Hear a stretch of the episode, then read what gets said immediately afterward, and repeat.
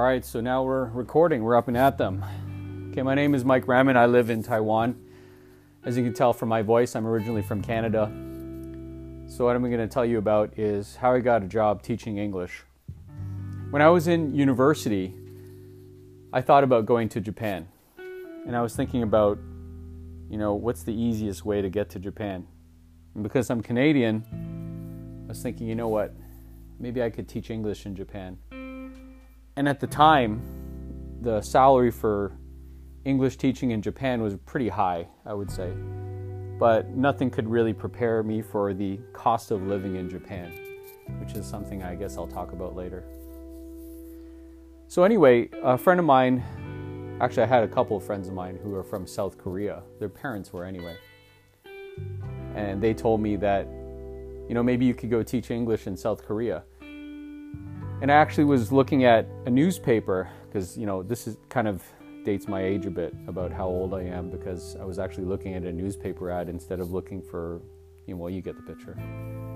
So I was looking at these classified ads and they said you could teach English overseas in Korea, and I had no idea what that was about.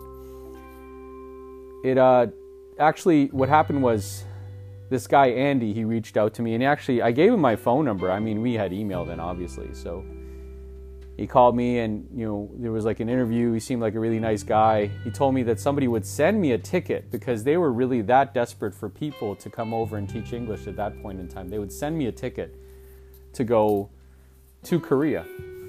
So it was kind of almost a little bit of a gambit. Like they took a chance on somebody just because they needed somebody.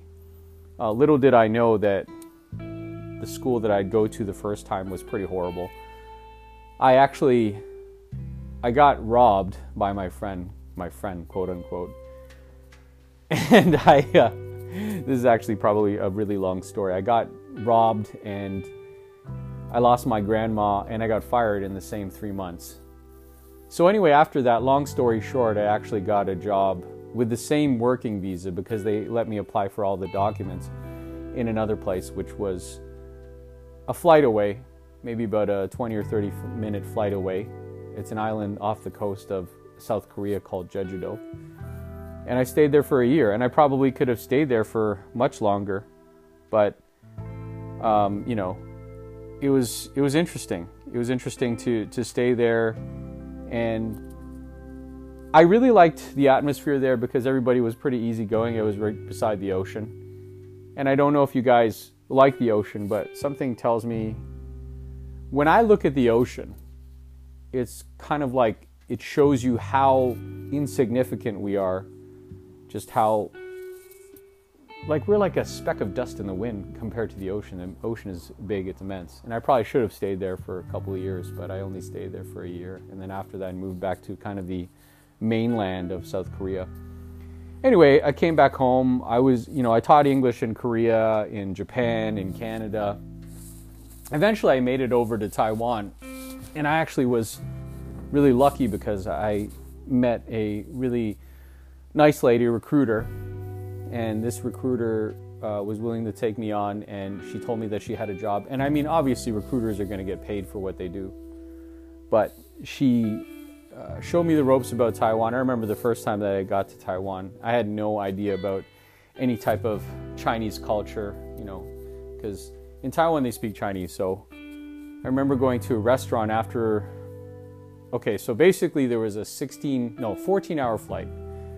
There's a 14-hour flight to go to Shanghai, China, and then I went to Korea, and I was just fiddling around there for about 2 months. And then I came to Taiwan because I had a job. I contacted this lady through email. And so she told me that, yeah, there's a job here, and I didn't really know that I would be working at that same place for about 50 hours a week with 2-hour breaks in between. That was pretty crazy. To me, that's too much labor. I mean, I don't really want to be at my workplace for more than probably 30 hours. Now I work online, so that's not an issue at all. But so I'm over there and I'm teaching English, and I think I stayed there for about 10 months. And what you're supposed to do is you're supposed to stay there for a 12-month period, and they might give you a severance pay. But I didn't. I I left my contract as soon as I could. I couldn't stand it anymore. I think that was probably the first time that I yelled so much in my entire life that my whole body shook. I was yelling at my class. That was something I'll probably get into later because, you know, there's really intricacies about teaching English in a classroom full of 15 students. Actually, the most that I taught when I was in Taiwan was 17 students. The most that I taught when I was in mainland China was, I think, 40 or 50 students. I think that's pretty impossible. I mean, basically, you have to broadcast your voice really, really loudly, and you have to, you know, keep their attention, even though in mainland China, you have some helpers to help you along doing the teaching. Anyway, so I was in Taiwan for a period of time. I was living in this place called Taoyuan. You guys probably don't know the geography of Taiwan, but Taoyuan is a city that's 40 minutes outside of Taipei on the train. And actually, Taoyuan is where the airport is. So at the same time, I was at the airport, and it was not far from where my school was. So once I got a chance to quit that job, I moved over to a place that was a little bit closer to the water. And because of my experience in South Korea, I actually was really happy to see the water again. And the place is called Junan, which is like another probably 40 minutes south. I think it takes about an hour or an hour and a half from Junan to go back to Taipei, so that's another, it's a long train ride. And actually, there's two types of trains in Taiwan, so this was not connected to the high-speed line as far as I remember, or maybe it was. Anyway, it was really long. So the point is that I'm happy at this job, this new place. I have a girlfriend in Taipei, but it's just, you know, I'm going back and forth and everything. So now that I'm over in this place in Junan, I think it's really great. But now the problem is that the apartment that I'm living in has a glass door, and nobody told me that in Junan it gets really cold. And not the type of cold, because I'm from Canada, so I'm okay with the cold. I'm a soldier. But it's this windy cold. It's like this windy cold that like gets into your skin and into your bones. And the only thing that I had that was a barrier between the outside and coming in was this glass. So I had this gigantic room, which was great, but at the same time, there's just all this wind coming in. So how are you going to sleep when there's just all this wind coming in? And I just remember being in that place, and it was kind of the worst sleep of my life. So I had to get out of there. So I think I worked in my place in Junan, which was, it was an English school. And actually, before I get too far into it, basically the structure of English schools, if you're thinking about getting into English teaching, is they have these after-school schools, which are cram schools, they're called bushiban in Chinese. And 9 times out of 10, if you're going to be teaching in a school in Taiwan, you're going to be teaching in one of these places. And it's really up to you on whether or not you can find the right school that's a good fit for you, or that's a good quality school, because there's a lot of schools that are not really that good quality. Nonetheless, I went to this school. I won't name the name of the school, but you know, they taught American English there. It's a pretty good school. And the boss was really great. I liked the boss a lot.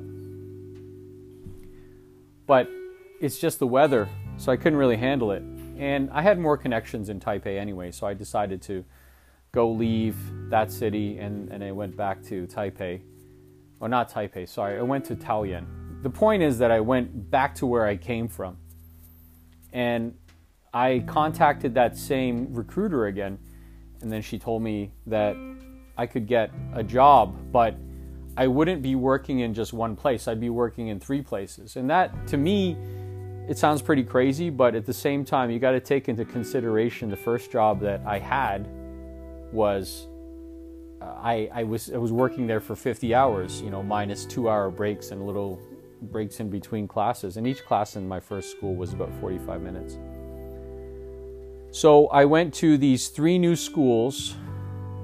I don't remember all the names of them, but One of them I was there for maybe 5 hours a week. All in all, between the three schools, I would teach at the schools for maybe 20, 25 hours a week, not including the time that I had to commute to each of these places. And this was when I was thinking more about, you know, I'm wasting all this time on commuting time. Why don't I just sit down someplace and teach English? That might be a little bit better for me. But so that's what I thought anyway.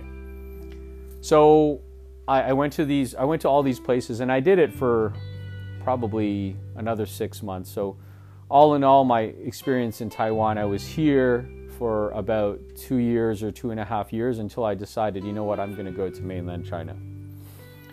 Because mainland China, I don't know if you guys know, it's an amazingly huge market for English teaching. And almost anybody can do the English teaching job. Most places, for example, in Taiwan, Japan, Korea, people are going to ask you to be a native speaker of English. They're going to ask you for a degree. In mainland China, half of the people, to be honest with you, they don't even have a real working visa. But the ones who do have a working visa, who are legitimate to be there, some of them, I mean, they'll hire Indians, they'll hire Filipino teachers. I had a friend of mine who was over in Shenzhen who is a librarian, but he would teach English courses on the side for their school, because that's what people wanted. They wanted people to teach them English. They want people to correct their English, and he would go out and do that. You know, even though technically he speaks English as a second language, not a first language, even though I know, you know, there's a lot of high quality Filipino English teachers out there.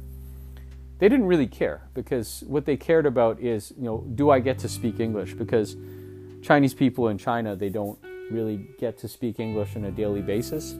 And that's what really they want. They want an English teacher to correct their pronunciation. They want somebody to tell them that they're doing something right. It's all about the psychology of it, really.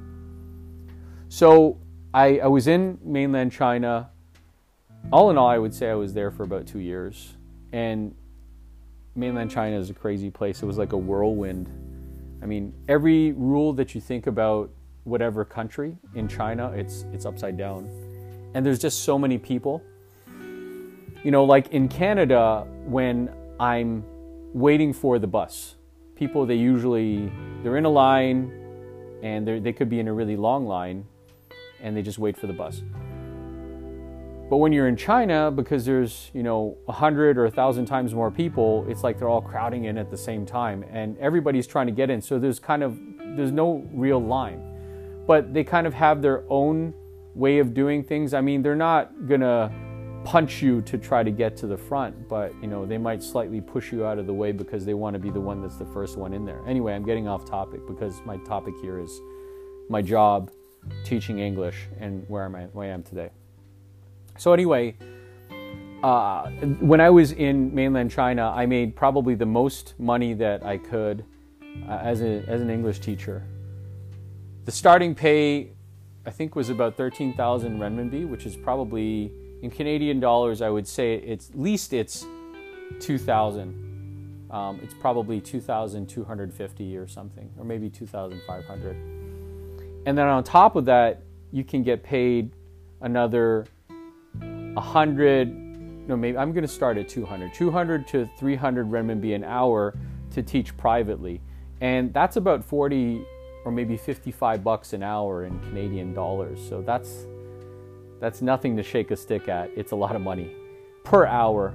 Well, mind you, they're going to work you, you know, so you might do 2 to 3 hours a day at 200 or 300 renminbi an hour. But by the time you're done that, you're done. You're tired. So you either, I guess, A, want to go to the bar to go to relax, or go home and then just go to sleep, which is what I would do.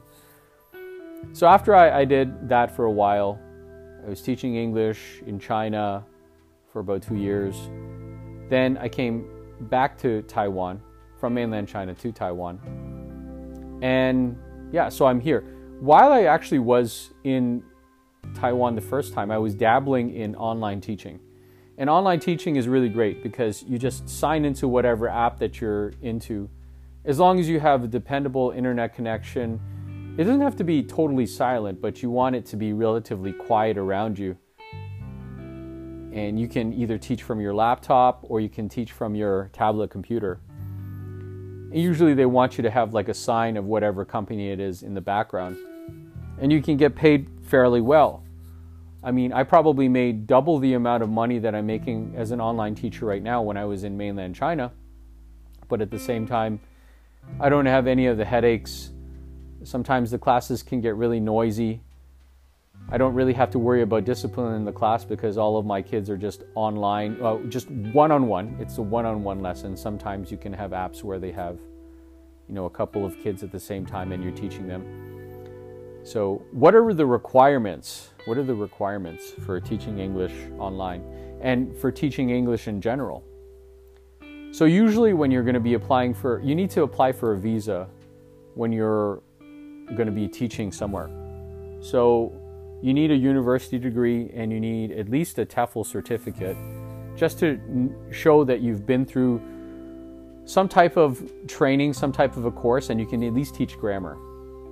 So that's what I did. I have a TEFL certificate from this online company. It's a 100 or 110 hour certificate. I also have a degree from a university in Canada. So that's the minimum bare requirements which you need to apply for an English teaching job. And then after that, it's pretty crazy because you're in the classroom and you have a bunch of kids. Some of them, they don't really know how to speak English, and some of them they do. This is why experience is key, because if you have no experience but you have the degree, you know, you're just newly graduated, you have absolutely no idea what to do. That was my situation when I was in Korea the first time. They just put me in a room with 5 kids and said, go teach them English. And at that point in time, I was just playing games, talking to them if they would listen, because, I mean, they were pretty rowdy. But now I'm pretty well-versed in teaching English. You stick me in a classroom and I can teach people in a grammar book. I teach kids from like 6 years old all the way up to 17, I guess. When they're 16, 17 years old, maybe even 18 years old, what they want to focus on is some type of a test that they need to do for a university, maybe IELTS. TOEFL, TOEIC, all of these, you need to know what they stand for. So the IELTS test is basically for people to get into university, or sometimes it's to immigrate to another country. Anyway, the point is that now I prefer online teaching. I probably won't get back into a classroom again. And you could probably do it too. If you're a native speaker of English, you can find apps. Just go Google online English teaching, and there's a lot of different apps you can apply for. And you just have to have a dependable internet connection. You have to have a dependable device. I mean, most apps will say, okay, you can teach from your phone, but I tried to do that. And when I was traveling, my phone burnt out on me because I didn't have enough power. So you're probably going to have to be prepared to fork out a little bit of money on some type of device, but you don't have to do that right away. That's the good part. And especially in the beginning with most of these apps, they're just going to give you a couple of classes just to start out, just to see that if you can handle it. Like for me, in the next 3 weeks, I have 122 appointments on my English teaching app, and each of the classes is 25 minutes. So I think I'm pretty good. Anyway, I just wanted to let you guys know about where I'm from, what I'm doing, how I got here in terms of English teaching. If you guys have any questions for me, I guess you can let me know through the app. But this is Mike Raman here from Taiwan, originally from Canada, signing off. Catch you guys in the next one.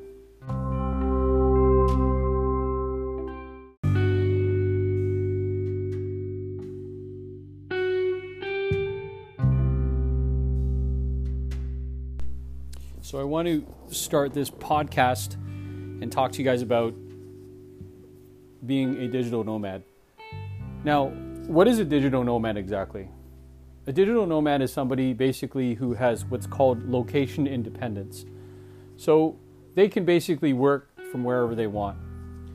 Now, I would guess maybe in the olden days, when people weren't so connected to the internet now, like they are now, people would be location independent by having some type of a sales career.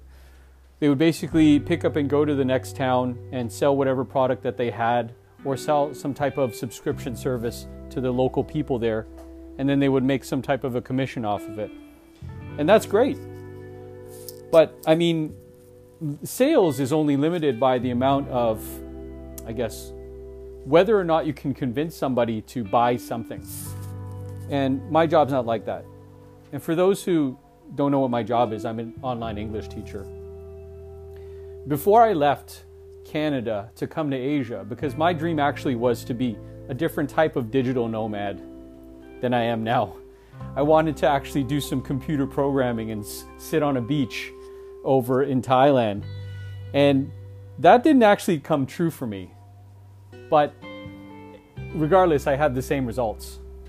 I mean, I don't make the same money as probably as a JavaScript developer, which I guess a lot of JavaScript developers might make 85 to 100,000 a year. That's USD.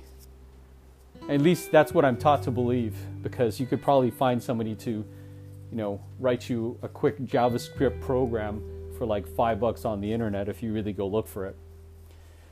Nonetheless, online English teaching it's very lucrative, because you can basically work whenever you want, set up your own schedule. You could travel in the time that you're not teaching, obviously. So say, for example, you make your schedule, which is what I do. I open my schedule when I want to work between, say, Wednesday to Sunday. So Wednesday to Sunday, you're working. Monday and Tuesday, you do whatever you want. It's like your weekend. And people actually use this opportunity to do things like travel abroad. I mean, you don't necessarily even have to stay in the same country if you want to. Somebody who's an English teacher that I know, online English teacher, she was actually doing yoga in India for a while. But this is before the situation that's happening right now happened. And she was having the time of her life. But the thing was that, you know, you obviously, there's some things that are a little bit different about teaching English online. So let me kind of just break it down for you. When you're an English teacher, you need to, obviously, you need to have a very high level of English skill. Now, when you're teaching kids, you don't necessarily have to be a native English speaker, so sometimes they let that slide, especially when you're teaching kindergartens. But you need to be able to teach. You need to be able to explain things in a certain way. Sometimes you need some types of credentials, like, for example, a university diploma or a TEFL certificate. So as long as you have these things in hand and you travel far enough away from your native speaking country, you can basically get whatever English teaching job that you want. As far as online English teaching goes, I was really lucky, because I actually got on board a company kind of in its infancy. The company is in Beijing, and they started in about 2015, and I got on board in 2017. And actually a lot of things have changed since then with regards to that particular company. There's a lot of different companies that you can work for out there if you want to. I mean, I could throw out some names: VIP Kid, Data ABC. These are really popular companies that you can work for. And in the particular company that I was working for, they actually didn't have a kids program yet.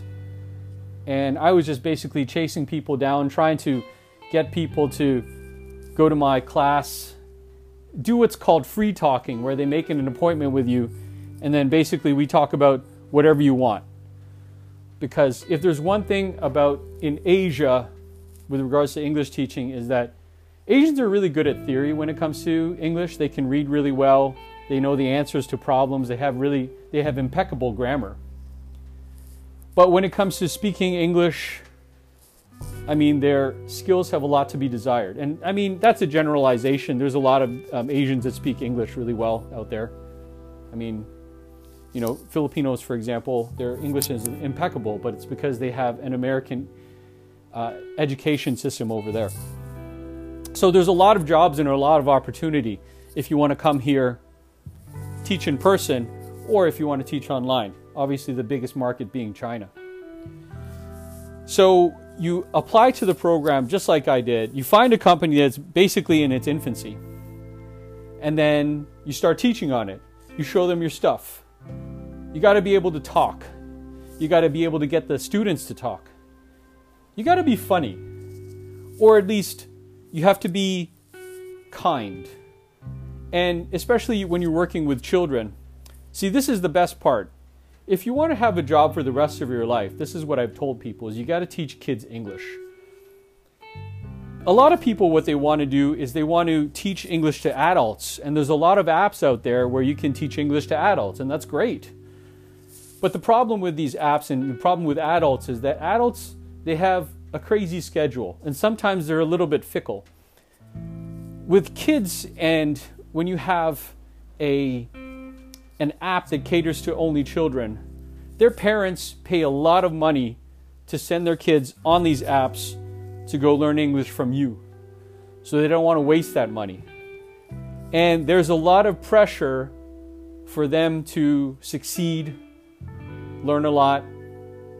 It's almost like they laugh when I tell them that in America, people get 2 to 3 months off during the summer break. And they said to me, wow, my God, I wish that I could get that time off, because in that time, even if they get maybe a month off, they just go study and they do something else. Anyway, the point is that you got to be well-versed in technology when it comes to teaching English online. Not really well-versed. I mean, you don't have to, I know how fast my internet speed is. You know, I know the fact that there's a minimum CPU requirement. I need to have at least 4 gigabytes of RAM on my device, whether it be an iPad or a tablet or even a cell phone. And actually what got me really intrigued about teaching English online in the beginning was the fact that I could just use my cell phone to make money. I was sick and tired of commuting all the time, because at the time when I was really serious about teaching English online, I was commuting a lot. I'd go to some place and it would take me almost an hour to get there, and then it would take me like an hour to get back. So I'm wasting my time in traffic for 2 hours of a day, of a 24-hour day. How much of that goes towards sleep? So 8 hours of sleep. And let's say that you have 14 to 16 hours a day to do whatever you like. You wake up groggy in the morning, you go back to sleep, you got to settle down. So that's another 2 hours that you got to knock off. Anyway, we spend so much time commuting, and I was really sick and tired of that at that time. And when I left Canada, my dream was to still be sitting on a beach somewhere and using my computer to make money.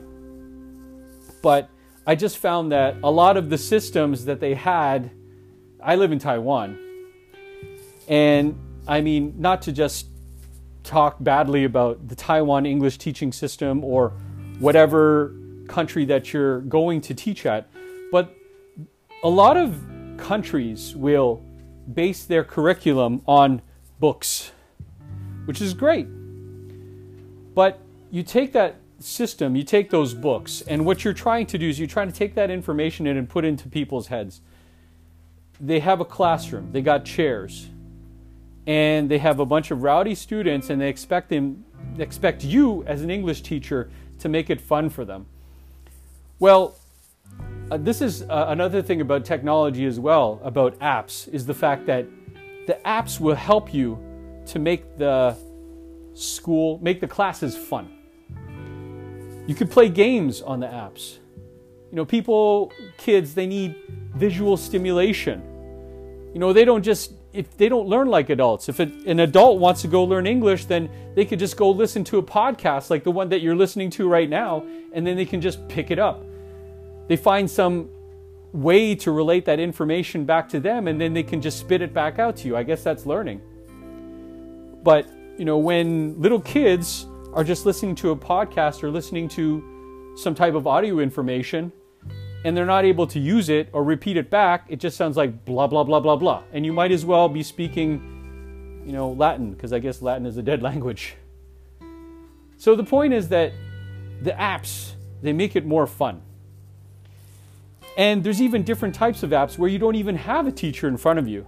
I mean, I advocate that there's a teacher in front of you because that's how I get paid, but there's apps where you can basically sit your 2 to 5-year-old in front of them, in front of the app, and they could just play around with it for 15 to 20 minutes and they can absorb all the vocabulary. They can have simple 2 to 3 word sentences. And I'm talking about 2 to 5 years old in a foreign country where there's no English teaching at all. So they're learning. They're learning with these apps. They're learning with people that teach online. So if you want to be a digital nomad, you don't necessarily have to know PHP and JavaScript and HTML and CSS. You can just know English. There's actually apps out there as well where you can teach whatever course material you want. My friend was telling me about an app where you have to stay back in Canada or America. I don't know why that's a requirement. But basically, you can teach the course of your dreams online to a maximum of, I think, maybe 9 kids in a class. And each of those kids pay $10, $15, $20. And these teachers are like the richest teachers I've ever met. They're making $100 an hour teaching whatever things that they want to. They teach elementary kids about astronomy, or they teach them about dinosaurs. You know, a lot of schools that I've been to, they have boring grammar books and they're like, how do we make this fun? Well, yeah, I go look at some videos online about how to play English games with kids. And then you just figure it out. That's another thing, that when you're an English teacher in a regular classroom, there's a lot of figure it out mentality. So, you know, a lot of my friends back home in Canada, they don't have a job. And I tell them, you know what, I don't have that problem because I'm working. Yeah, I'm still working, but you know, even if I work 6 to 8 hours of the day, I still can knock off that time of commuting, because I'm not commuting. My office is my house, or wherever I want. You know, I wish that it could be a coffee shop or something, but I won't. I mean, in a coffee shop, when you're teaching English, it's impossible for you to do that because of the fact that it's too noisy. There's too many distractions. So they actually have different types of penalty systems too, because the only penalties that English teachers understand is if you take away their money. So if your background is too noisy, or if your light is not bright enough, or your internet connection is bad, sometimes they'll take away money that they're going to pay you. And it might seem a little bit rash, it might be a little bit severe, but that's the only thing that they can do, because they can't give you a warning. It's not like when you are working at a regular place and they say, okay, well, you better not do that again or else you're going to get fired. No, you're a freelancer.